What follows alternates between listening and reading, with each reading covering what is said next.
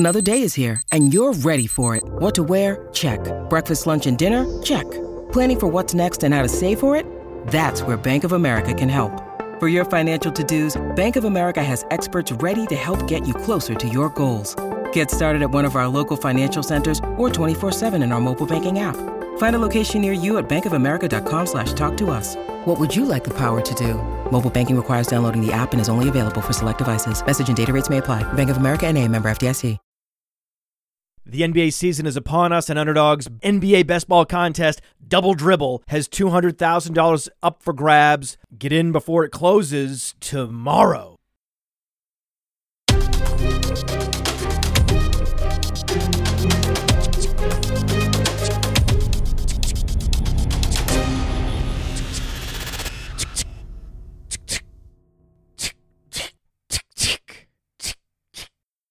Top ten takeaways. What?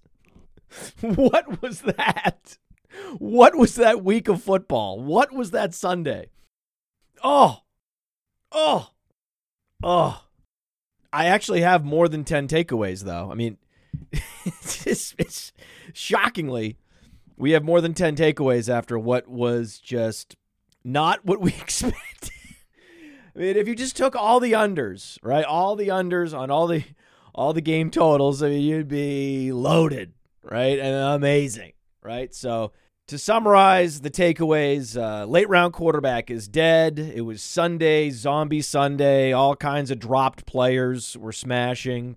Matt Corral has to be the most miserable player in the N F L right now. Uh, the Rams' offense is still not fixed, and I know why. Uh, Devin DuVernay is a fake free square wide receiver. Wandale Robinson is not. Travis Etienne is coming still. Trevor Lawrence is not still. Fire up Jalen Waddle this week, next week, whatever week we're on. Week seven, fire up Jalen Waddle. Taysom Hill is a fullback and should not be started in fantasy football. Even though I complain, even though I try to look disheveled today, I actually don't think that the N F L is all bad, and I'll tell you why. Kliff Kingsbury is polishing his resume at this very moment. Robert Tonyan had ten targets. I told you so. The decision point is looking great in terms of some of these teams that are winning and losing every week. Leonard Fournette had a bad game, and it didn't matter. Juju Smith-Schuster had a good game, and it mattered. Donovan Peoples-Jones is going to be a million-dollar D F S winner at some point this season. Watch out for that. We finally got Ezekiel Elliott, Tony Pollard parody, and nobody cares. And Jamar Chase, the buy window has closed, right? So buy low, maybe cracked, buy low window cracked for what? A day, right? Shot. Oh, he slammed it shot in a, in just totally epic fashion. What a beautiful man, Jamar Chase. So we start with late round quarterback is dead. Off we go. Do we have a bumper? Do we have a bumper for this? I don't know. I don't do it. Where, where's the bumper? Do we have the, where's the bumper? Do we have a bumper? Off we go. Can I do that again? What am I doing? I'm clearly tilting over a, a bunch of my matchups. I'm looking right now. I'm looking on Sleeper right now. And, uh, you know, uh, Allen Robinson on the bench. Uh, Brandon Aiyuk on the bench. Uh, uh, uh. Yeah, 'cause I, I'm not myself, as you can tell. The N F L has me tilting very hard. And by the way, Sleeper has these, uh, the over-under values on Sleeper are fascinating. So if you, you even can go to like the Monday night game. So I have Austin Ekeler on a team, right? You go to the Monday night game, you can see his rushing yards over-under. And uh, it is uh, sixty point five yards. And they show you that the majority of the public are taking the over. ninety-three percent of people are going the over on the Austin Ekeler rushing yards number. What do you think you should do? I mean, they tell you what to do. Sleeper tells you what to do. Promo code Underworld. You get a one hundred percent instant deposit match up to one hundred dollars to play Sleeper's over-under games. And when you're checking your lineup, you can just click the dollar sign at the top, and then you could take Austin Ekeler under. If the public's going ninety-three percent over, what are you supposed to do, right? Oh, they weren't going over on Brandon Aiyuk, though. Right? Oh, fool me once, fool me twice. I'm out on Brandon Aiyuk. Fool me once, fool me twice on all these guys. And then you look and you see, oh, this is the this is the one guy that the public's going under on. Okay, well, then that means Take the over on that one. It, it Sleeper's so transparent with their app and their over-unders. Check it out. Promo code Underworld. You put in one hundred, you get one hundred to play props on Sleeper while you're checking your lineups, while you're setting your lineups. They make it as easy as possible. It's it's not any easier anywhere else, right? And if you haven't done it before, you just you hit the dollar sign, you verify your identity, you verify your location, and you're off and running for good. You're done. And it's it's so much easier than anywhere else because you're already playing on Sleeper like I am, the Sleeper Bowl and the Big Dog Bash and all our patron dynasty leagues, patreon.com forward slash podfather. I'll talk about one of my leagues today where I traded for Geno Smith. So look out for that. We'll talk about that today. Now, now, now, off we go. Late round Q B is dead. I mean, that that's a big announcement, right? That's a, that's a bit, I mean, that's, that's pretty huge. I mean, is it not? The late round quarterback is dead. I mean, very dead. I mean, I, I, I can't imagine a world where I would have a late-round quarterback strategy knowing how the season has played out so far. Think about it. You didn't you didn't actually want to draft a running back or receiver early, right? The Lamar Andrews stacks and the Patrick Mahomes, Travis Kelce stacks are smashing like nothing else. Josh Allen is going for three hundred plus yards and three touchdowns every single week when he's not rushing for eighty yards and a touchdown. Kyler Murray just rushed for one hundred yards. When Kyler Murray rushes for one hundred yards, that's the equivalent of two and a half Kirk Cousins touchdowns. Do you see the problem with late-round quarterback now? And it's like, oh, well, you know, you can get a an inexpensive Konami Q B, a discount Konami, right? You can get a Daniel Jones. Yeah, too bad Daniel Jones put up one hundred seventy-three passing yards against the Ravens secondary. What are we, what are you going to do with that? He was throwing to Kenny Galladay. We knew this from the beginning of the season. Daniel Jones, late-round quarterback, is dead. Justin Fields, right? Trey Lance out for the season. Daniel Jones just doesn't have it. He's he's he's actually Daniel Jones. As it turns out, Daniel Jones is Daniel Jones, but Justin Fields may actually be Justin Fields in a good way. He had one hundred ninety passing yards versus Washington. I know, I know it wasn't yesterday. It was all the way back to Thursday. But I want to talk about this because this is interesting. He had eighty-eight rushing yards. And uh, I saw this on Twitter. His name's Buff Llama. Buff Llama at JDizzyD on Twitter. That's him. That's him. He had a, a great breakdown. One of the better breakdowns I've ever seen of Justin Fields. And it's great because if you if you find the, the tweet on Twitter, you can see these self-serious remarks, the, those that did not know that he was being sarcastic. The sarcasm radar, so many tweeters, is so bad. It's so, what is, how? Like, it's shocking. It's just shocking how many people take a video like this seriously. Let's just watch this video and just understand that, you know, thousands of retweets later, there are hundreds of people replying to this tweet, seriously, criticizing it. Like, what are you doing? Oh, you need to give him more time. Like, giving their own analysis of Justin Fields as if, like, building on his analysis or criticizing him, like, dragging him, dragging the Buff Llama. What are you doing? Check this out. Hey, what's up? It's Llama. We're covering another Bears game here. This run here by Fields is incredible. Rolls out to the left, jukes right around the first guy, keeps on running. Everybody was losing their mind during this play, but I was in my living room and I was angry. I was so mad. Let me show you why I'm angry. If we stop it right here, hold on, I'm having trouble stopping the video when I want to. All right, let's see when it, right here. So right here, he's starting to run for the pylon to get as close to the end zone as he can. That's admirable, but if we take a look here, uh, we actually enhance the image. Uh, you can see this guy down here is wide open. Wide open, actually. If you look, if I zoom in far enough, you know, right there, you can see the guy's foot up there, but right there looks, you know, there's nobody around him. You know, this could be a sick tweet. I could tweet this out, just this screenshot right here. You might be saying, well, Llama, he's in front of him, and he's already past the uh, line of scrimmage. That's true, but we saw in the uh, incredible last-second he called himself uh, Llama.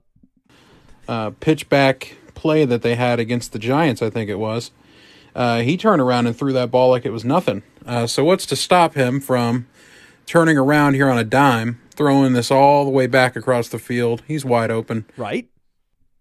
And uh, there's nobody there. The only thing in between him and the end zone is that bar at the bottom of the screen from my iPhone. Uh, that's it. Unless the referee is going to go rogue and stop him. I don't think so. But, uh, yeah, it's just frustrating. You want to see this growth from Fields. He needs to know to spin around and throw the ball back like that. Um, that's a wide-open touchdown. So it's just frustrating to see that from Fields. He needs to, he needs to know to spin around, lateral it twenty yards over seven guys behind his head. He's you gotta you gotta you gotta know to do that. You got you gotta see that.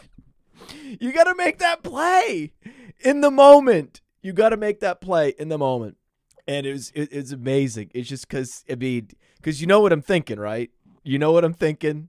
Like, we, we this is, we, you see all these, you see these, these, these uh, viral tweeters and TikTokers, you know, impersonating Coach Talk and, uh, and, and broadcasters. And now they're doing Matt Waldman impersonations. Like, oh, you're the, the running backs got to see that running lane, right? In the moment. Right? Bodies colliding. You know, it's inexcusable. He doesn't. They're mocking. They're mo- this is that was a Waldman troll. You realize that? The, the moment I saw that, I was like, oh, no. Oh, no. I was like, he's got the voice. He's got the cadence. He's the soft-spoken.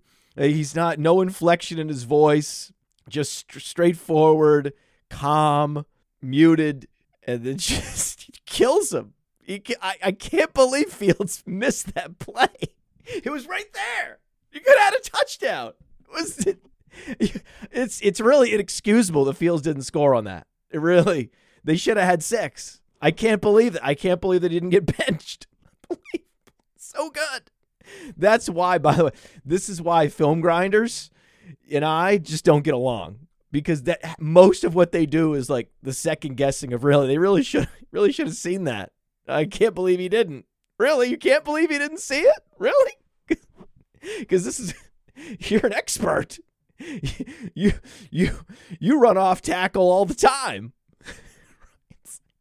Oh, you don't. Behind your computer. Come on, man. And it was funny, like, you know, I was I was watching a soccer match, and they were talking about a through ball that uh, a player didn't see. It was like, oh, you know, uh, Jota was, was, was down the sideline, and they they could have could have done a through ball to him, and then uh, and so the the uh, play-by-play announcer asked the color guys, like, hey, so you know why didn't he make that pass? And the color guy's like, are you, do you really need me to explain this to you? He's like, can I tell you how many players are on the pitch at any given time, and how much chaos is going on, and you have the ball at your feet, and you have players coming at you, and you have, you know, players crisscrossing in front of you, and that guy is actually seventy yards away, and he's not even in your field of vision. But yeah, sure, you should definitely see that every time. That through ball's obvious. Yeah, sure, to the guy, because you're sitting up, right? Remember, we're sitting up with the all twenty-two tape, with this bird's eye view of the field. They're at field level. So you've got just people like going like you're, this is you. Like when you're looking, this is you. If you're, you're if you're uh, playing soccer or you're playing football, this is, this is what you see. And then you have the ball at your feet, and you have things, and you're trying to take a handoff, and, and this is, this is how it's going. And it, and you didn't see that. You didn't see that. Oh, that's crazy. You didn't see that running lane. Oh, that's crazy. You didn't make that play behind your head, forty yards. That's wild. I can see it from here. How did you not see it? Oh, man. Amazing. Amazing stuff. Amazing troll job. Troll the entire internet with that. So many people on social media got got. And I got got. I got got by Sunday Zombie Sunday. Welcome to Sunday Zombie Sunday. I mean, week six, right? six six six. We should have known. Week six, six six. This is how it works. You know, through five weeks, we think, hey, we have a lot of data. We know who's getting the targets, who's going to score fantasy points. We got this, guys, right? Only to see Mike Gesicki score twenty-five fantasy points. Chase Claypool, twenty-three fantasy points. Kenyon Drake, twenty fantasy points. Paris Campbell, nineteen fantasy points. Great. Great to see that. Even in the deepest of leagues, Paris Campbell, gone. Pfft. Allen Robinson, seventeen fantasy points. I haven't dropped him anywhere, thank God. From the bench, though, right? Hunter Henry, sixteen fantasy points. I actually did start Hunter Henry, but only because, only because I didn't know Jonnu was going to play. I thought Jonnu would be out, so I ended up playing him in the, the Sleeper Bowl, and I might win because of it.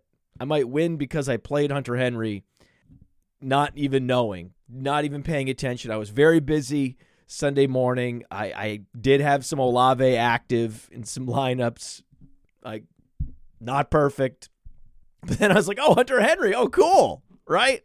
Oh, Brandon Aiyuk, twenty-eight fantasy points. I would have benched him had I had I been more active, but I'll take it. Right? I'll take it. The twenty-eight fantasy points from Brandon Aiyuk we knew was coming because this is the Jimmy Garoppolo offense. Jimmy Garoppolo lifts all the receivers because, unlike Trey Lance, he doesn't pull pass attempts out of that offense, right? If, if we had Trey Lance, we're less excited about Brandon Aiyuk because not only is this a low-volume run-first offense to begin with, if Trey Lance is under center, it's going to pull yet more pass attempts out of that offense, and then most weeks, Brandon Aiyuk is going to put up a dud. But with Jimmy Garoppolo, he's now a volatile receiver with real upside, thirty-point upside that you can play week in, week out and lean into that volatility. That's what you like about Jimmy Garoppolo. You look at George Kittle. George Kittle's got a game coming, you know, eight for sixty, eight for eighty, right? That's the thing about George Kittle. Like, another tight end would go eight for fifty, eight for sixty. When Kittle gets eight targets, he goes eight for eighty, eight for one hundred ten, eight for one hundred thirty, and those are going to keep coming. Big, hairy spike weeks coming from George Kittle. This was just a reminder. He didn't get the touchdown. He should have. He had a spike week. He was wide open for a thirty-yard touchdown, and Jimmy Garoppolo just airmailed it as he does. Jimmy Garoppolo is not that accurate. Probably less accurate than Trey Lance in any given throw, but because he just throws more, because he does not run, that's going to lift all the boats. But it's just devastating to see Kittle had the spike week in hand, and then Jimmy just, Jimmy just, bleh.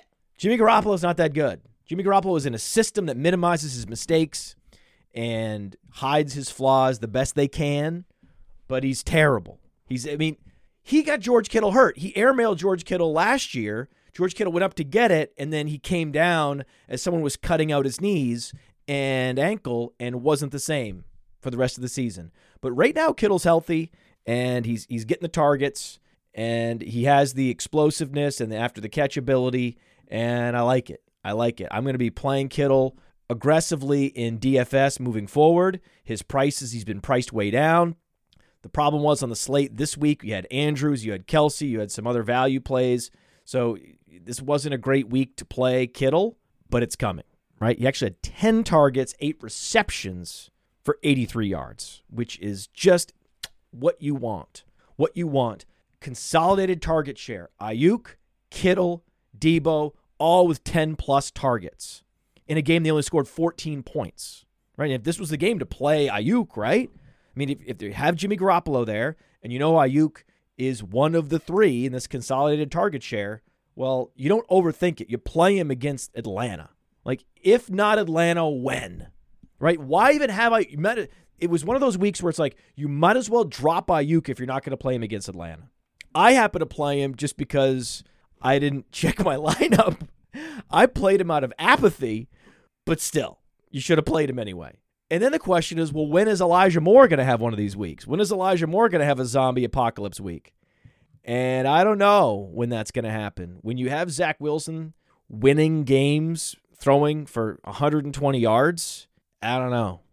I don't know. I don't think Zach Wilson can sustain three fantasy-relevant wide receivers because clearly, week in, week out, who's getting the targets, who's getting the air yards? It's actually Corey Davis. Zach Wilson's favorite receiver is not one of these young guys. You would think it is, right? Because he's a young guy. He looks like a young guy. He looks like he's seventeen. No, it's Corey Davis. He prefers, actually, Joe Flacco, right? The corpse of Joe Flacco as we head toward Halloween. The corpse of Joe Flacco prefers the young receivers, and Zach Wilson prefers Corey Davis. So that's another takeaway. That's a bonus takeaway. That's not even in. A, we're gonna have. We're gonna officially give you twenty takeaways because when you I had, I had eighteen takeaways for today, there's a bonus takeaway. Right, right out. Of, we're gonna have another bonus takeaway at some point, I'm sure. And as I talked about, Matt Corral has to be just beside himself, just in absolute agony and anguish. To see Jacob Eason under center. This was teed up. This was this season was teed up for Matt Corral, having not been drafted in the first round. He thought he could be a first-round pick. Fell into day three. Was it day three or was it day... I think it was... Was he on the edge of day three to day two? Or was he well into day two? Or was he well into day three? That means he was either drafted in round two through seven. Yeah, he was drafted at the end of the third round. Exactly. He was right at the border, right at the borderline, or at the cusp of day two versus day three. It was Sam Howell that fell into day three. Corral was rescued from day three. They they they they they stopped the bleeding. He was falling. I think he went to the problem was Corral went to Vegas, right? His, his agent's like, yeah, go to Vegas. I remember this. He was like, you should go to Vegas. And we were like, oh, he's going to Vegas. Matt Corral's going to Vegas. That means he's definitely getting drafted in the first round. At the thirtieth pick in the third round. And he's uh, got some nice athleticism. Runs a four eight. Nice agility. Big time uh, college yards per attempt. Not as efficient as you'd like. Threw too many interceptions. But was an S E C quarterback with some moxie. And it would have been great to see him back there. This, he would have had a full year audition. He could have been Davis Mills plus, and, and he just, the injury, and he, he's out. It's just a Liz Frank injury. Oh, the foot injury. Rashad Bateman, devastating. I mean, if you have a foot injury, you're Rashad Bateman, you're you're absolutely, completely and utterly demoralized, just like Matt Corral. This was Rashad Bateman's time. He knew it. He was going to have big, hairy spike weeks himself, and then the foot injury. These foot injuries, they are just devastating. And poor Terrace Marshall. Terrace Marshall was was starting to come on. Terrace Marshall had a, had had uh, some interesting uh, metrics from the last couple weeks, right? I think I tweeted about this, at fantasy underscore mansion, right? He had uh, four targets last week, one hundred percent catch rate. Well, that's it. no, that was, that was, those are the metrics. That's it. I mean, he... he He went four for four, right? And he's an ultra athlete. And I was like, listen, this, Robbie Anderson is is getting thrown off the team soon, right? So it's like, well, who's left? Laviska Chenault's hurt. Robbie Anderson's an asshole. It's going to be Terrace Marshall season soon. Like D J Moore, I'm sure, is is agitating for a trade. Terrace Marshall. So he's going to maybe be a, a zombie apocalypse player. He could be the ultimate zombie wide receiver in like three weeks. So I'm continuing to monitor Terrace Marshall in very deep leagues and Dynasty. It's not over. It's not over. I, I want I want to see a competent quarterback. Actually, you know, at least Jacob Eason is going to throw and not scramble as much as uh, P J Walker. I missed out on so much P J Walker in uh, these Superflex and two Q B patron leagues. I bid something reasonable, like twenty percent on P J Walker. I was outbid consistently. I don't know if I got any Walker. I was like outbid, outbid, outbid, outbid, outbid. I was like, really? Really? You guys that, that have plenty of quarterbacks, like I have Dak, right? I have Mac Jones, right? I have quarterbacks that are out. I'm struggling. You know, I have, uh, I thought I was going to be able to uh, make things happen with Mitchell Trubisky. Actually started Mitchell Trubisky in multiple leagues in Superflex and two quarterback leagues, just because I had, well, in two quarterback leagues, not Superflex, but in a handful of two quarterback leagues, I started Mitchell Trubisky having no other options because I have like Deshaun Watson and Dak Prescott and these assholes, uh, you know, hogged all the quarterbacks that have come available. Andy Dalton, couldn't get him, right? Cooper Rush, I thought, hey, I have Dak. You got to let me have Cooper Rush. That's some kind of reasonable bid. No, right? Just bully quarterback on the waiver wire, the bully quarterback tactic, and it was working. And then I went ahead and stood. I said, hey, I can't get P J Walker. I'll start Mitchell Trubisky, and there's Mitchell Trubisky getting positive fantasy points for me. Fuck you. That's all I could say about Mitchell Trubisky. I saw him in there. I was like, oh, I am starting Mitchell Trubisky in like multiple leagues. Fuck everybody. That's really what I, that was my first thought. My first thought was, hey, look, Mitchell Trubisky, fuck everybody. Because I'm much more loyal to my takes than I am my fantasy teams. And we talked about it on the Dominator show, talked about it on the Roto-Grinders show, that Kenny Pickett was a streamer du jour, that he was a guy to play in the Millie Maker, that he had r- ridiculous upside for the dollar in D F S, and then to see him go out with a what looked like a pretty severe concussion was heartbreaking. And so I was like throwing my papers in the air, right? And then I was like, "Well, wait a second! I think I have some Mitchell Trubisky. This is this isn't all bad. It's really bad. It's not all bad. It's pretty bad." You wanted to see Trubisky out there. It would have been nice for Trubisky to get that win. That would have been huge just for his career and his prestige. And then now it's like, oh, Trubisky gets the win. We're back to a quarterback controversy. Should they keep roll with Trubisky? He got them the win. They needed the win. They got the win. Trubisky, Trubisky, win, win, win. Get out of here, man. If Pickett is ready, Pickett should be playing. He's better. I mean, he's miles better. Come on. The Rams. Okay, Rams are a problem. Okay, what do we do about the Rams? Well, I uh, I, I have I have, I have a tweet here that I want to pull up from one Lord Reeves. Had an interesting tweet this morning, and the first thing I thought of when I I, I saw it was uh, the Rams, and I think that the Rams might have been the reason why he went and did this research. Because during the broadcast, they talked about offensive line continuity. And we talk about offensive line all the time. They said, hey, the Rams are going to have a degraded offensive line this year. And that did not factor in enough to our analysis before the season.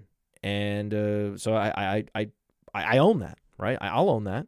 And if you look at the percentage of plays where offensive lines have lacked continuity, you have a couple teams that are near the top of the league. So the Denver Broncos, the Cincinnati Bengals, the Carolina Panthers, the Atlanta Falcons, and actually uh, the Pittsburgh Steelers.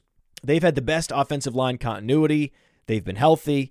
And then the teams at the bottom, the bottom five, the Commanders, the Rams, the Raiders, mm, mm, mm, mm, the Lions, sadly, and the Cardinals. So those are the teams that have had the most turnover on their offensive line this year. And no surprise, the Cardinals are struggling, the Rams are struggling, the Lions are struggling, right? It's just, it it, it it's absolutely no surprise. If you have injuries on the offensive line, offensive linemen are rare and expensive. And offensive line depth is, it, it's right there with quarterback depth, right? If you can have, you know, the quality backup quarterbacks around the league are so rare. So you want quality quarterback play at the top as well as depth. And the same with your offensive line. You want quality players in the starting lineup, and you want great depth. It is the most important asset that you can bring to an N F L team. It's arguably more important than investing in the quarterback. I would say that, of course, more money would be spent on the offensive line because there's five guys versus one quarterback, but they should buy.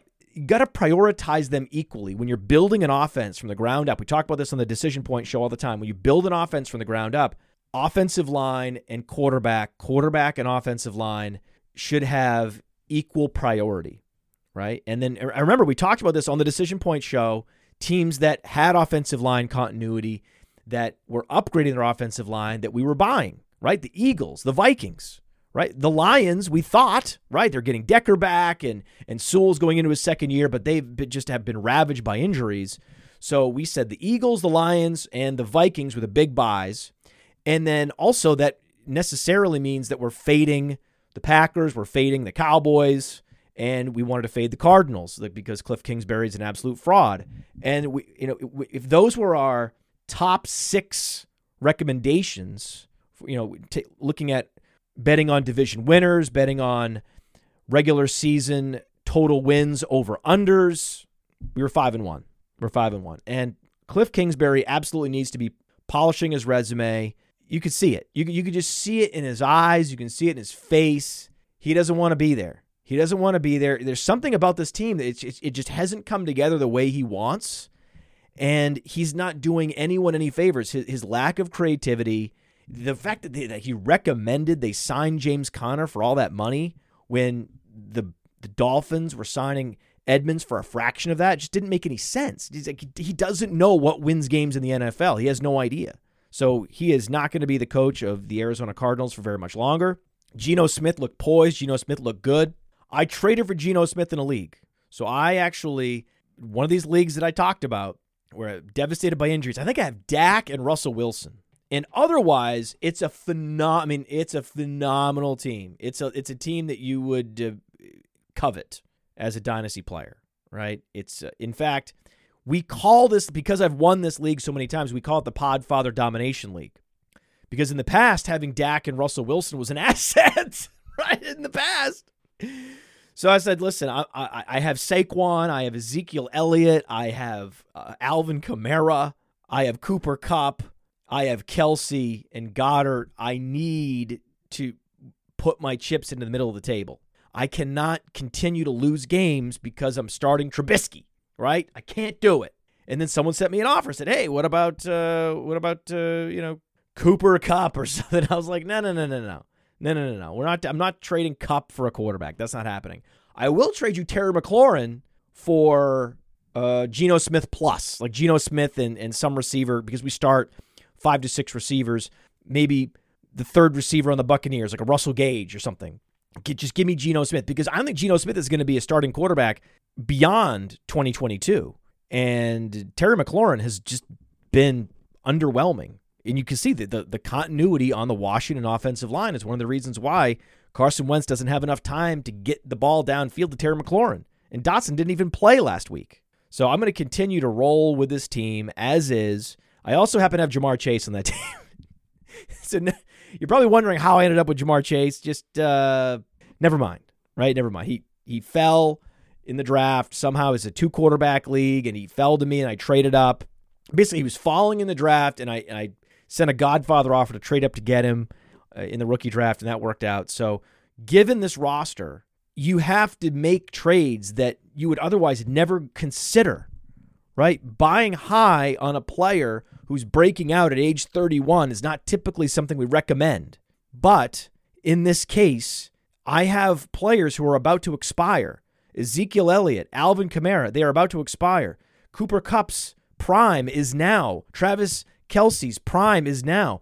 I need to win now. I need to win this fucking Dynasty League. So many people play in Dynasty, and their priority is not winning. We talked about this with Alan Soslowski. It's like when you poll Dynasty Leaguers, the thing they love most about Dynasty is not the winning of Dynasty Leagues.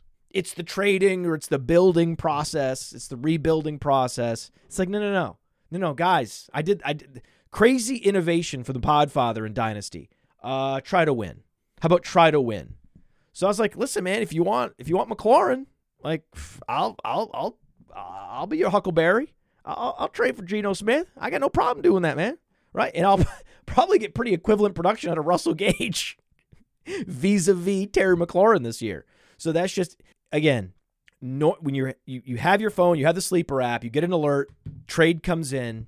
Geno Smith coming your way. It's like instant reject. It, almost instant, like, come on, man. Who do you think I am? You think I was born yesterday? Come on. I mean, I mean, my, I would try to, you know, offload a, a sell high player to th- to this guy. I would, but I was like, I was like, reject. Wait. I was like, reject. Oh, nah. Maybe I need this. I think I need this.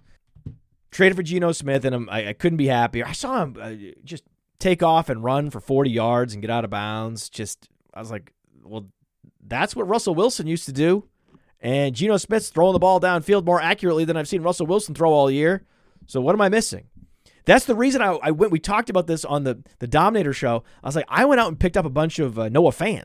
I'm streaming Noah Fant because it's the best matchup. I mean, the defensive points allowed to tight ends is one of the signature matchup data points. And we show it on Player Profiler, just under the main player block. We show the tight end uh, fantasy points allowed and the overall fantasy points allowed to receivers at large and specifically tight ends. So we show that on the tight end pages so you can get a sense. And when you see the Cardinals are like a throwback Cardinals, just like uh, the Cardinals of five years ago, you're playing Jared Cook against the Cardinals. I was like, you know, I'm going to play Noah Fant against the Cardinals because I was playing Jared Cook against the Cardinals five years ago. And it worked out. And you know what? Noah Fant actually has explosiveness. And the idea that like, Will Dissly is the thing that's holding him back is such a joke. I'm just going to play him. Goes out, gets seven targets, puts up fantasy points. I was very happy. You're all happy with Kenneth Walker. Kenneth Walker was always and forever better than Rashad Penny. I mean, I can't believe I had this debate so often on various podcasts this summer, like trying to get people off Rashad Penny. I, I just, it was like, it, it, just such a Don Quixote mission. Just tilting at windmills, just like, please listen to me. He's not that good. It was a small sample trap, and they drafted Kenneth Walker, for Christ's sake. Kenneth Walker's a man. God, he's a tackle-breaking machine. Yeah, he's, he's uh, looks like the next Javonte Williams. That's what it looks like. That's Kenneth Walker. And, uh, you know, I went on uh, TikTok, and I said that uh, Travis Etienne's the next Breece Hall, and that's certainly not true. I would say Breece Hall is the next Saquon Barkley. So it, it becomes very tough to say that, okay, so then basically by the transitive property, I'm I'm, I'm saying that Travis Etienne and Saquon Barkley, that, that doesn't ring true. I'm not sorry, though. Okay? I'm not sorry. Travis Etienne is putting up twice the total yardage on the same touches as James Robinson. This can't continue any more than it could continue with Tony Pollard. We've seen with Tony Pollard this past week. That's another takeaway. Tony Pollard, fourteen targets plus carries. Ezekiel Elliott, fourteen targets plus carries. Mark this down. Write this down in ink. This was the day it happened. We've been predicting this for how many years? That eventually the Cowboys have to come to Jesus and go, this guy is more efficient than that guy. So if you want to win games, you play the guy that's more efficient. And the same thing is going to happen with Travis Etienne. It didn't happen this week. It'll happen next week. The touchdowns will come. The touches will come. He's really good, and he's getting better and better because he's he's developing as an N F L talent. The game is slowing down for him. It's almost like he's a rookie this year because he's never played in the N F L before. Oh, that's right. He didn't play in the N F L last year. Unfortunately, though, even on a team like the Cowboys, where there's no Dalton Schultz, Michael Gallup just coming back, he's not one hundred percent. You have all these injuries, and yet still, Tony Pollard, I look up, thirty-five snaps total in line as a wide receiver. That's it. Two and a half targets a game. That's it. Same thing with Aaron Jones.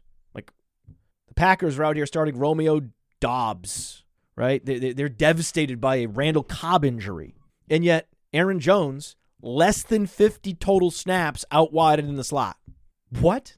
Right? So anytime a fantasy analyst says, well, because Team X lost a bunch of key wide receivers like, oh, Amari Cooper and, oh, uh, Devontae Adams, that means they're going to have to use the the running backs more as receivers. Wrong. Not true. It's not true. It's not true. It's never true. I, I don't think that I don't think that's a thing. I don't think that principle has ever held true and has ever been factual. So that's just a good learning. That's a good takeaway, right? It's a good takeaway. Another takeaway. Devin DuVernay isn't good. He's not a good N F L wide receiver, and he perfectly exemplifies the free square wide receiver fallacy. There's no such thing as a free square wide receiver. And if you're playing free square wide receivers in D F S, especially if you're overweight on what you think is a free square wide receiver, I would caution you against it. You could certainly dabble, right? But know that free square wide receivers are, in and of themselves, typically bad and will underperform. So you should be underweight on those because you, you listen to these D F S shows and they talk about these players like a Devin DuVernay as if they're all lock. And it's like, no, no, no, no, no, no, no, no, no. In order to even command a target, you need to do a lot of things right as a wide receiver. And then you actually have to squeeze the football. And then you have to get some yards after the catch if you want to be productive. So there's a lot going on there. So hold on. Like that, it's it's certainly not something that you should be betting on. It's nice when it happens. When a Darius Slayton is, is all they have left in New York, some player like that, great. Great, cool, cool, fine, right? But I would like a little more boom week evidence to suggest that I should be playing that particular player in D F S. So, for example, especially in tournaments, right? I, you could play these guys in cash. I'm not saying you shouldn't be playing free square wide receivers in cash. Go ahead. Just know what you're doing, right? Eyes wide open. In G P Ps, if a player has never had a big boom week, especially with air yards and receiving yards, whether it be Yak or whether it be, you know, uh, in the air yard side of the ledger, if if, if a wide receiver's never had, ever had a one hundred-yard performance, but had like a forty-two yards and two touchdown game. That's not the same thing, man. That doesn't mean he's good just because he happened to be targeted in the end zone a couple times. That ain't it.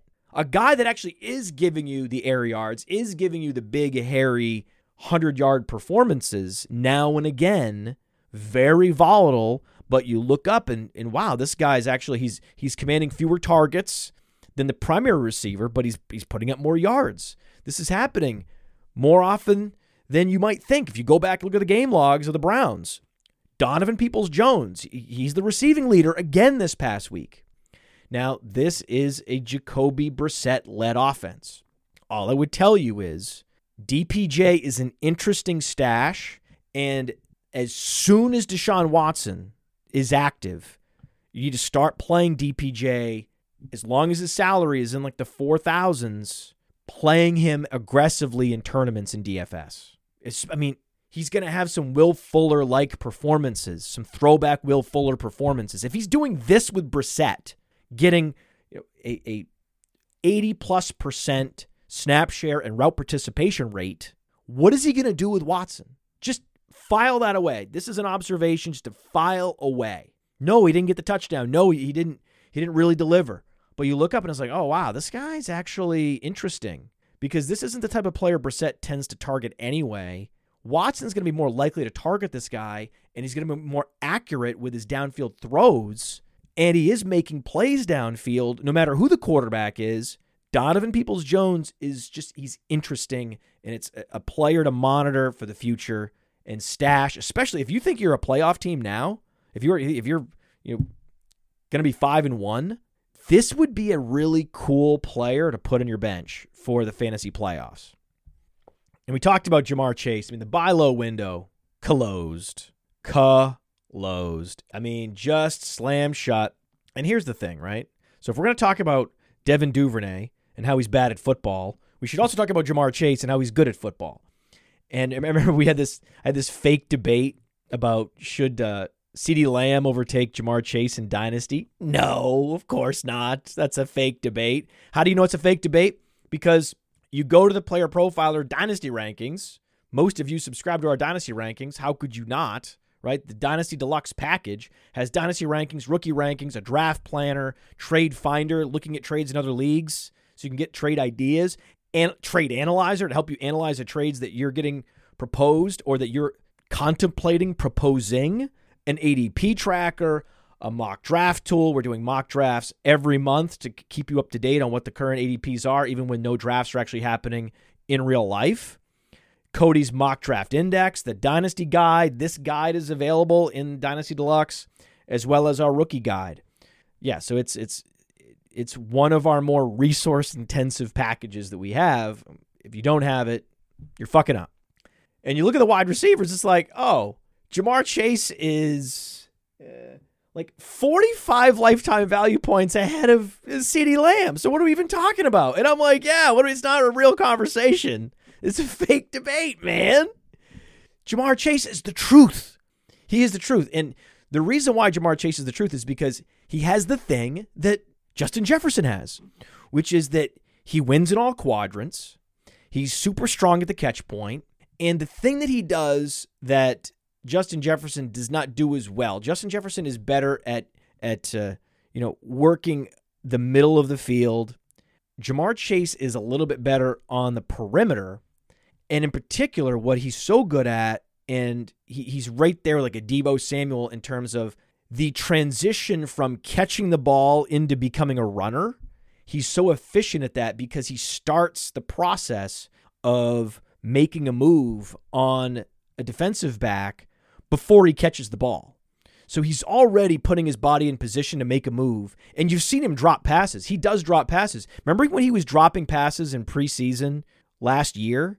That's because he's practicing that thing, that thing that he does, that Jamar Chase thing that allows him to catch the ball on the move while he's moving forward, and the cornerback is moving at him to tackle him. But the problem is he's already making a move and juking that guy out, and this guy thinks that he's about to tackle a stationary pass catcher, and Jamar Chase is like, I'm a ghost. I'm already gone, bro. That's Jamar Chase. Let's take a look. Let's take a look at this. It's fascinating to watch him with this T D catch here. You can see him get separation, and then see he's already making a move. He's already leaning forward, leaning into the ball, and he's already... He's he's bending his legs, and he's getting into an explosive posture before the ball arrives. And so that receiver is going to have some drops. He's going to drop it because there's going to be sometimes where he just he does everything right but doesn't quite remember to catch the football. That that's going to happen. But it's fine because he's also going to do that and then score a touchdown down the sideline. So you're fine. It's a great trade-off. Like, if you have Jamar Chase, yes. If you're an N F L team, you have Jamar Chase, you're happy with that trade-off. It's like the greatest trade-off ever. It's like, oh, my God, please trade me off. Let's trade. Yes, I love that trade.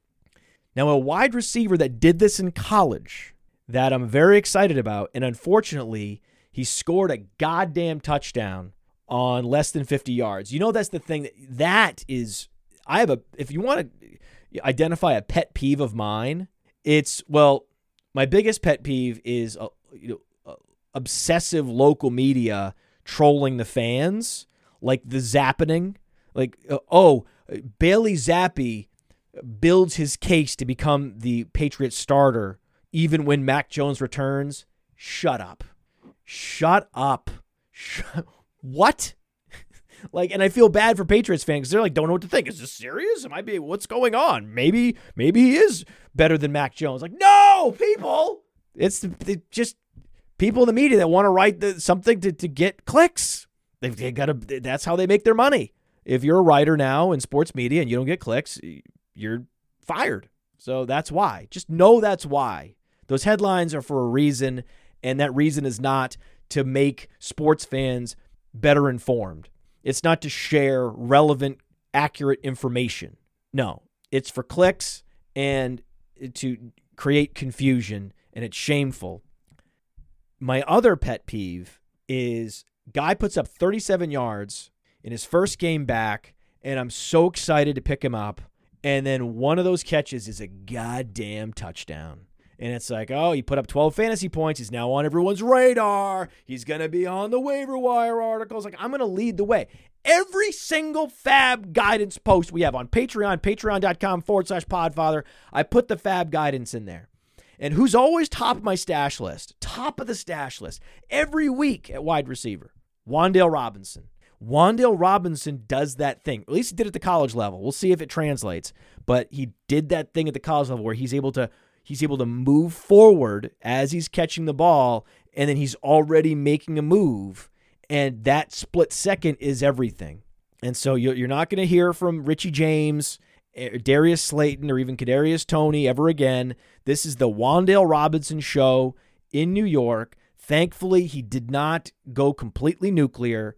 He had that was his first game as a professional. He's a rookie receiver, and it's on. Due to the law of the conservation of targets, due to uh, the uh, fact that he was a second-round pick who came out early and was a completely and utterly dominant college receiver with dynamism and versatility. This is the type of player we love. It's why we have the Breakout Finder. I was shocked. I was shocked at two breakout ratings on the Breakout Finder this year. Tyquan Thornton and Wandale Robinson.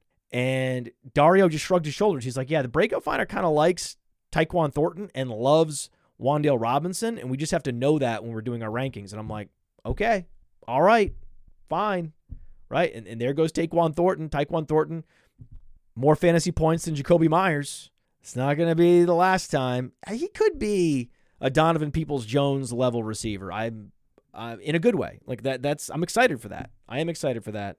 But I'm more excited for Wandale Robinson. He's worth a bid, absolutely. And uh, he's actually good. See, Devin DuVernay, not good. Wandale Robinson, good. It doesn't matter as much at running back. Look at Deion Jackson. Like, I don't know how good Deion Jackson is. I wasn't willing to sit, you know, go on a podcast and say, oh, Deion Jackson is amazing. Deion Jackson is going to go ten for ten on his targets. He's electric. He's going to win you leagues. He's going to be the highest scoring running back in fantasy. All right, it's going to be Ramondre Stevenson and Deion Jackson. I wasn't ready to say that, but I was ready to say that uh, Deion Jackson's better than Phillip Lindsay, for God's sake. This is why we love explosiveness. Phillip Lindsay's not explosive anymore. Deion Jackson's bigger, faster, better, and he was getting the snaps running the routes when they were both on the field last Thursday night, ten days ago. So when you hear that both Hines and Taylor are out, when Adam Schefter tweets that out, you go ahead and pick up Jackson, and you can feel free to put him in your lineup. Whether he's good or not doesn't matter. He was a great play. We talked about it on the D F S show, how this was the week of the, this was free square bonanza week. None of these running backs, Darrell Henderson, Ramondre Stevenson, none of them were going to be super, super high owned. Like in every other week, if you had Damian Harris out, it would have been fifty percent playing Stevenson. But because you had Eno Benjamin, you had all these great plays and, and players like Breece Hall still under six K, it was impossible for the ownership to balloon like it would otherwise on a Ramondre Stevenson. And Deion Jackson was one of those guys, one of those last-minute guys that you could shuffle into lineups. And that's the beauty of our D F S Dominator. Our D F S Dominator package allows you to generate one hundred fifty lineups with a click of a button, and then you can set your favorites. And then what you can do is you can say, okay, I get last minute, I got to add Deion Jackson. Okay, you can go through a bunch of lineups you don't love. You can just cull your lineups. You can take out ten, and then you can pin you pin Deion Jackson into a couple lineups with the the, the stacks that you want, with Mahomes and with Allen and so on. And you can generate those lineups with Deion Jackson and then add ten and remove ten from your one fifty and re-export and re-upload to a DraftKings, to a FanDuel. We make it so simple, so easy. And Paris Campbell, another one of those zombie coming from the grave in week six six six. I just, like I dropped him, man. I didn't drop Allen Robinson. I dropped Campbell. I dropped Gesicki. I dropped these guys, man. And eleven targets, but Matt Ryan, fifty-eight attempts. You just can't get too excited about a particular player, especially like Alec Pierce. Alec Pierce, oh, he had the touchdown, super clutch. Yeah, seven targets on how many attempts? fifty-eight attempts. So Alec Pierce is a sell high because his target share was actually not impressive at all. At least Deion Jackson and Paris Campbell actually had impressive target shares. The only guy that you're really super excited about is Michael Pittman. That he went thirteen for sixteen for one hundred thirty-four yards is just so fucking amazing. It's so delightful. There are some situations where, hey, a bunch of guys are, are scoring fantasy points. twenty-seven from Jackson, and eighteen from Campbell, and thirteen from Pierce. When really, no, that's all a distraction. Just don't get distracted away from Pittman. Don't bury the lead. Pittman is God. That is that, that Pitt. That's the name of the show. Michael Pittman, God mode. And the beauty is, didn't get the touchdown. Didn't get the touchdown, so his salary's not going to rise as much in D F S. You can play him more in D F S in the coming weeks. It's all good news. It's all just such, oh, God mode. What a good, yes, yes. Thank you, Michael Pittman, but Deion Jackson. So now we know, oh, wait, he's super efficient in the passing game, and he looked the part of an explosive runner, except he got hurt, right? That's also the problem, is that you give a, a running back that's been on the practice squad and, and hasn't had significant N F L game action, that kind of workload, You're not allowed to be surprised when he comes out with a hip injury or or he's ruled out at some point with a foot injury. Something happens. It it it takes time to work your way into football shape where you're playing volume snaps, volume touches. And so I feel bad that that happened to him, but probability-wise, can't be surprised. Can't be surprised.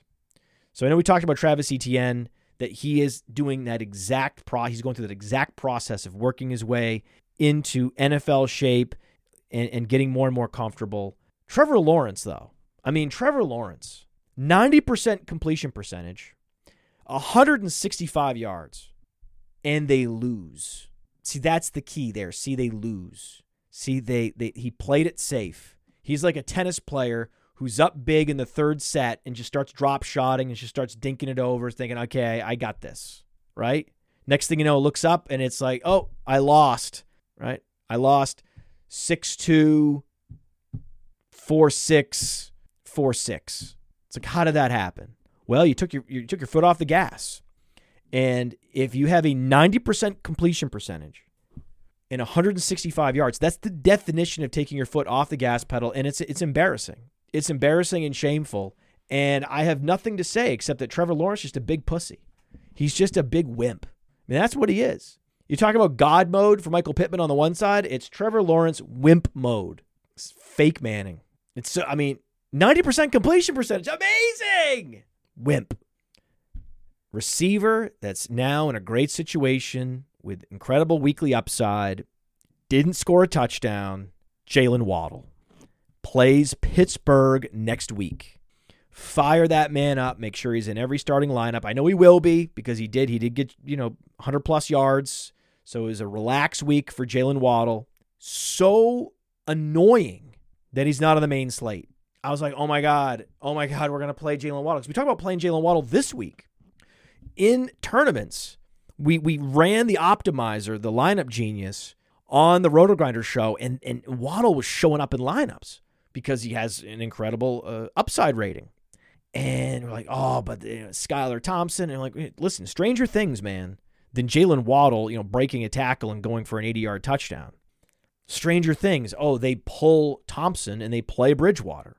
Like, oh, whoa, Bridgewater wasn't ready. Uh, he wasn't ready until he was. And Teddy Bridgewater likes Jalen Waddle. So I'm fired. I'm excited about Jalen Waddle. Big spike week coming at Pittsburgh. Just not on the main slate. But for showdown, oh, baby. And can we just stop with this Taysom Hill nonsense? There has to be something we can do about Taysom Hill. He doesn't play tight end. He doesn't actually have any business being played in fantasy football. He's a fullback. He's a fullback. So every fantasy platform should have him from now on marked as a running back. Like, oh, yeah, you could have played him as a tight end before, before the category changed, before the classification was updated. Update the classification and prevent people from playing him because they're hurting their own team. You're hurt. You're, you're, if you update him and make him a running back, everyone drops him, and then they, you save the fantasy gamer from themselves. So they're not playing him. It's ridiculous. It's ridiculous. So as it turns out, I mean, I should really... We should, I should change my, my whole aesthetic here, right? Really, I mean, it's, you know, turns out this was a fun week. Turns out there's a lot of interesting things about this week. It turns out the N F L is doing great, and it's not bad football at all. So, uh, you know, whole new man, whole new change. I mean, really, they should make Taysom Hill an H-back and not even let anyone play him in fantasy because we don't start an H-back, so there is no H-back position, so you can't play Taysom Hill. Fuck Taysom Hill. Get him out of here. I don't want to think about him. I don't want to rank him. I don't want to have him on the site. I don't want him anywhere. I want him out of I want him out of my life. I kind of like him. The guy puts up three touchdowns sometimes. Ah! Yes, I started him in a couple leagues. Yes, I did. Could have started Gesicki or Hunter Henry, and I didn't. So the N F L is not the bad football league. N F L is good football. But we're now in an adjustment period where there were there were a number of years, four or five consecutive years, where teams were just pushing the envelope, spreading out their defense more and more and more and more and more. You know, more, more and more nickel, more and more dime, more and more cover three, more and more cover four. And eventually defenses, right, figure out, yeah, this is what we're going to do. We're going to play cover four a lot. You thought we were playing a lot of cover four last year. Oh, baby, you wait, right? what else can you do? If you know that's coming, right? If you know defenses will eventually adjust and you see the personnel packages, you see the rosters, you see teams carrying fewer linebackers, and you see what J C Jackson's going for. Like, the Patriots saw this. They're like, we can't pay J C Jackson that. Are you insane? He's not that good. This arms race for defensive backs is ridiculous. The Patriots saw this firsthand with J C Jackson. Okay, so what do they do? Well, Bill Belichick talked about this exactly. I mean, it's it's, it's very rare that the coach who has the solution to the problem goes on H B O and has a candid conversation with, I don't know, Nick Saban, explaining the problem, the trend, and how he's going to solve it. And no one is paying attention. No one's listening except me. I'm like, you know what they're going to do. They're going to go heavy when everyone's going light. And when everyone's going light, they go heavy. And then when everyone's going heavy, they're going to go light again. This is how it works with the Patriots. This is what they do. It doesn't necessarily matter as much what the exact play call is. Like, he's like, I can give the play calling to Patricia.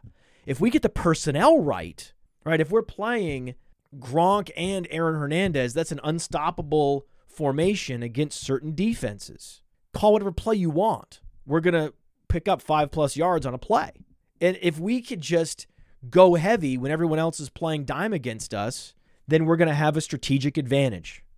So what Bill Belichick is great at, and he just passed George Halas, and, and that's an incredible accomplishment on the, the you know N F L wins list. So bravo to Bill Belichick.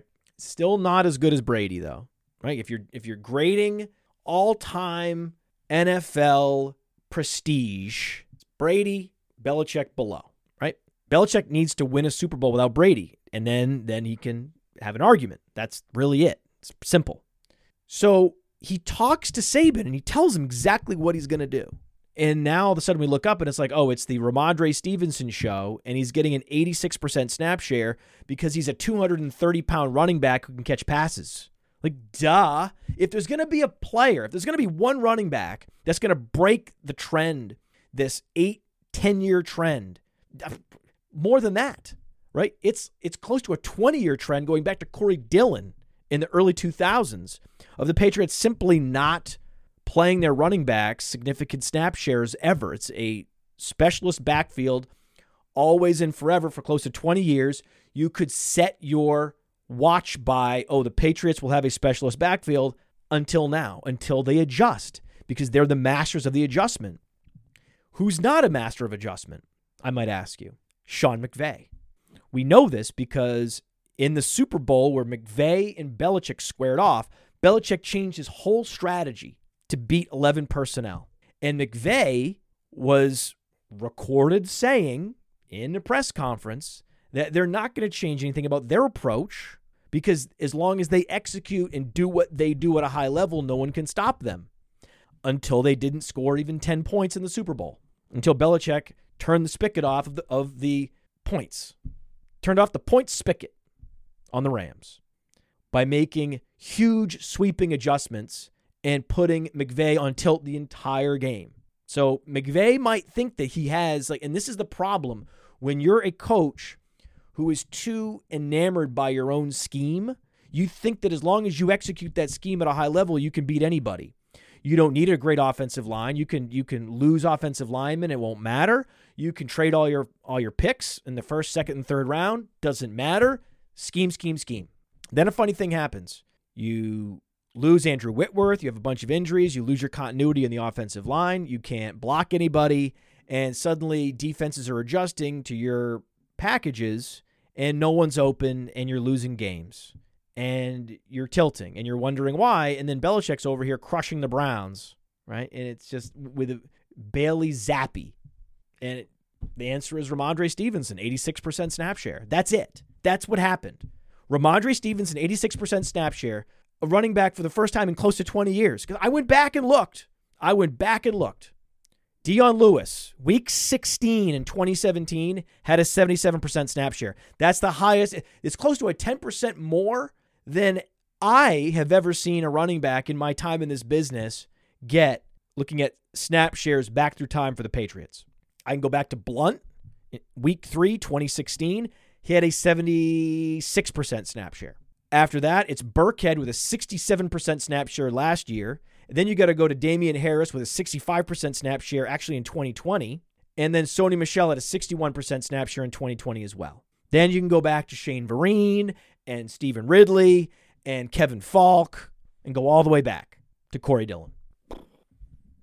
Stevenson beat that number by ten percent and he crushed. He smashed, right? I mean, it's amazing when you have a running back that's big who catches passes, and then when he's back there, you don't know whether it's going to be a run or a pass. That's the beauty. I'm hoping that they break the film down in Foxborough and they realize, oh, shit, right? You don't want to do what McVay does, which is uh, you put Henderson out there when you're going to throw and you put Akers out there when you're going to run. Turns out that's kind of dumb. It telegraphs to the defense what you're going to do. Why? Why? Oh, the other tight end I started besides uh, Taysom Hill, streaming tight end in all these Albert Akuigbunam teams, uh, Robert Tonyan. And that's the other recommendation we've made on the, the, the Fab guidance on Patreon and on our Discord, uh, discord.gg forward slash player profiler. Uh, the Tonyan, the Tonyan, the, the Tonyan targets will come. Touchdowns are next. So the law of the conservation of targets says that Robert Tonyan is going to get targets, just like Rondale Moore is going to get targets. But Rondale Moore, he's been getting targets the last couple weeks. Now, DeAndre Hopkins comes back. Marquise Brown is the established outside starter. Hopkins is going to move in and probably be the X, and then that'll move Brown to Z, and then you're going to have Rondale Moore back in a gadget, sort of a jet sweep role, the Paris Campbell, Swiss Army wide receiver role. You kind of hate it, but it's something to file away. That Rondale Moore was getting targets and was relatively efficient for a few weeks here when he was healthy and DeAndre Hopkins was out, and they're going to have a coaching change. And the next coach may deploy Rondale Moore in a completely different way, similar to how from season to season in Carolina, Curtis Samuel was deployed in a polar opposite fashion. So do not give up on Rondale Moore in Dynasty. Another takeaway. Oh, I think we're up to twenty takeaways by far. Uh, Leonard Fournette. It turns out he's good, and I, you know, I, I'll, I'll never stop mentioning that Fournette's good because so many said he was bad. And you're like, oh, that's ancient history. Not really. Not really. Not really. Fournette had a bad game, though. This is a bad game, okay? And yet, he was a top fantasy producer because he went six for six for thirty-eight yards and a touchdown in the passing game. There are weeks that Chubb and Fournette and, and, and Taylor and every running back is going to get stuffed at the line of scrimmage, going to get stacked up, and it's just not going to be there in the running game. So it has to be there in the passing game. With Fournette, it's always there somehow, some way. He's either going to give you the yards as a runner or more often as a receiver. And then sometimes he doesn't even give you the yards, but he gives you the touchdown. It's always something. He always finds some ripcord to pull to generate fantasy points. That's why we love Lenny. And Juju Smith-Schuster. Juju Smith-Schuster is another player that you're very happy if you were drafting him thinking he was the next Cooper Kupp because you ended up moving up to get him, drafting him in the fifth round. We had the big debate, right? We had the big debate of Juju versus Amari Cooper in the fifth round. So we said, if Bateman's gone, then it's Juju or Cooper. Cooper ended up slipping into the sixth round in a lot of drafts. So then it didn't matter. You could take Juju and Cooper. But I remember that debate. It was an interesting debate of Juju versus Cooper where Juju's on the better offense, but Cooper's been a more consistent producer. But they're similar players and similar roles. And when Deshaun Watson is back, they're going to have, you know, equivalent quarterback play. It's just that the difference is that Deshaun Watson is not going to have Kelsey to throw to. That Cooper is the undisputed number one, and he, and he has the track record. So he's more of a gritty, grimy receiver that you're just going on a history of production, even though you're going to have to suffer through a bunch of Jacoby Brissett, but he's going to get targets regardless because of that Tom Savage corollary. And then there's Juju where the upside's a little higher, but it's going to be a lot more volatility week to week. And then on the D F S show, talked about leaning into the volatility. I remember the skinny stack we recommended said, hey, listen, you cannot fade this game. There were people, there were contrarians saying fade Bills Chiefs. And you cannot fade a game where you have two of the top five quarterbacks in the league squaring off on the main slate, because typically that game is on Sunday Night Football or Monday Night Football. and it's not on the main slate. To look up and see Bills Chiefs on the main slate is a great gift. So you have to play players from that game. And if you don't want to play Mahomes, you don't want to play Allen, that's fine. You have to skinny stack. And there's all kinds of ways to skinny stack. You can play Juju with Singletary and the Bills defense. I think that was a great process play. Singletary didn't score, but he operated as a bell cow. He was a bell cow just like Ramondre Stevenson was a bell cow. eighty plus percent snap share. Getting all the touches. Just didn't get the touchdowns like Stevenson did. So go right back to Singletary in D F S and make sure you keep starting him in fantasy football. And the one skinny stack that I that hit, and that when it hit and I saw it, I was like, oh my God, I'm so happy.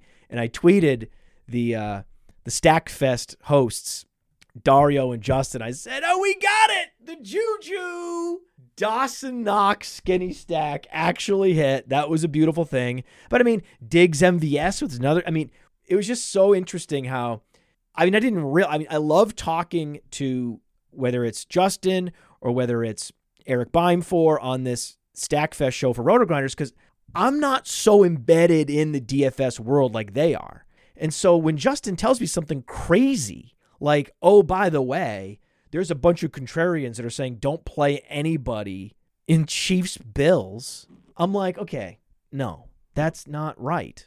Now, there's an argument to not play Lamar this week because the Giants are, their offense isn't good enough to make it a shootout and could drag that game into the mud because it's at New York. So that was why I said, hey, listen, I, I might actually play Pickett over Lamar. We had a debate about Lamar versus Pickett. Turns out neither one of them were great tournament plays, but there are games that are scary to play and you can absolutely pivot off them and fade them fully because you're worried that there's either a mismatch, a, a, a defense versus offense mismatch, like when the Chargers front seven, when it's healthy, faces the Raiders offensive line, that's not going to shoot out like you want it to, or a team like the Ravens goes to New York and you have to rely on Daniel Jones with Wandale Robinson in his first game back helping to fuel shootout playing conditions, and that's just not going to happen. So there are certainly times when what looks to be a, a, a, a game to target is actually a game to fade, but it's never when it's just never when Allen and Mahomes face off because the defenses don't matter much, even when they do, right? It went under.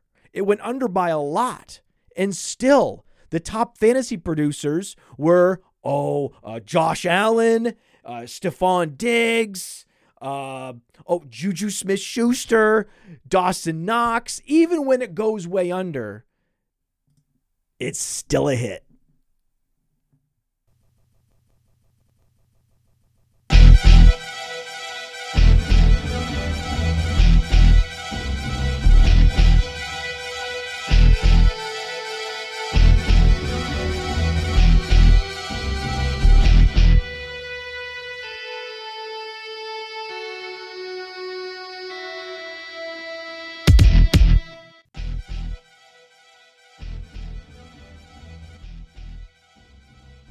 He's not that good. It was a small sample trap, and they drafted Kenneth Walker, for Christ's sake. Devin DuVernay isn't good. Yeah, it's just frustrating. You want to see this growth from Fields. He needs to know to spin around and throw the ball back like that. Um, that's a wide open touchdown, so. It's just frustrating to see that from Fields. He needs to, he needs to know to spin around, lateral it, twenty yards, over seven guys, behind his head. He's you gotta, you gotta, you gotta know to do that. You got, you gotta see that. You gotta make that play.